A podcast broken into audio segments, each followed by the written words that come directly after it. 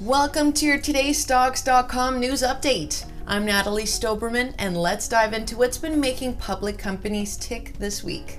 Vancouver's Intellabridge blockchain banking solution will be presenting at the Wharton's Mack Institute for Innovation Management Spring Conference, and Intellabridge will be represented by the head of strategy, Ronald Ang at the University of Pennsylvania event, and he will be presenting sustainability in blockchain among a roster of other live presentations from CEOs and executives that are partnered with the Wharton School, all taking place on May 5th. Galway Metal is reporting an updated mineral resource statement for its Clarence Stream property in New Brunswick, Canada.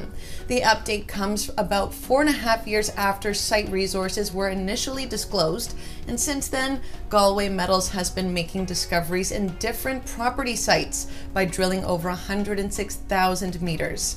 And the company says the Clarence Stream property represents an important new gold district in North America, with openings for significant expansion.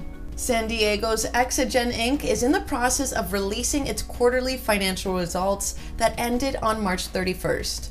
The autoimmune testing solutions company will be hosting a conference call on May 11th to review the company's results and will be making the call open to the public with a replay of the conference call being released on May 18th. Greycliff Exploration has announced its latest sampling results from its Shakespeare Gold project. The Sudbury project, located on the Canadian Shield, has gone through over 7,000 meters of drilling over four phases.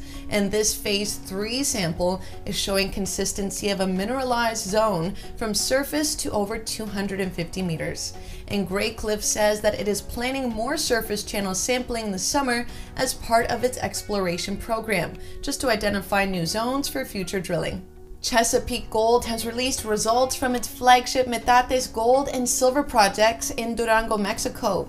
The Vancouver based mining company says that the final 13 holes of its 2021 2022 drilling campaign have produced excellent results. And the company believes that the results are supporting the belief that the resources may be of higher grade than expected, and that there could be a positive impact on new resource estimates, mining plans, and studies. InnerScope Hearing has launched its newly branded e commerce website for its iHear brand that offers direct to consumer hearing products. The new website includes enhanced customer service features, free online hearing screening, a blog for hearing impairments, and short documentaries that share real life stories of people and their loved ones who live with hearing loss.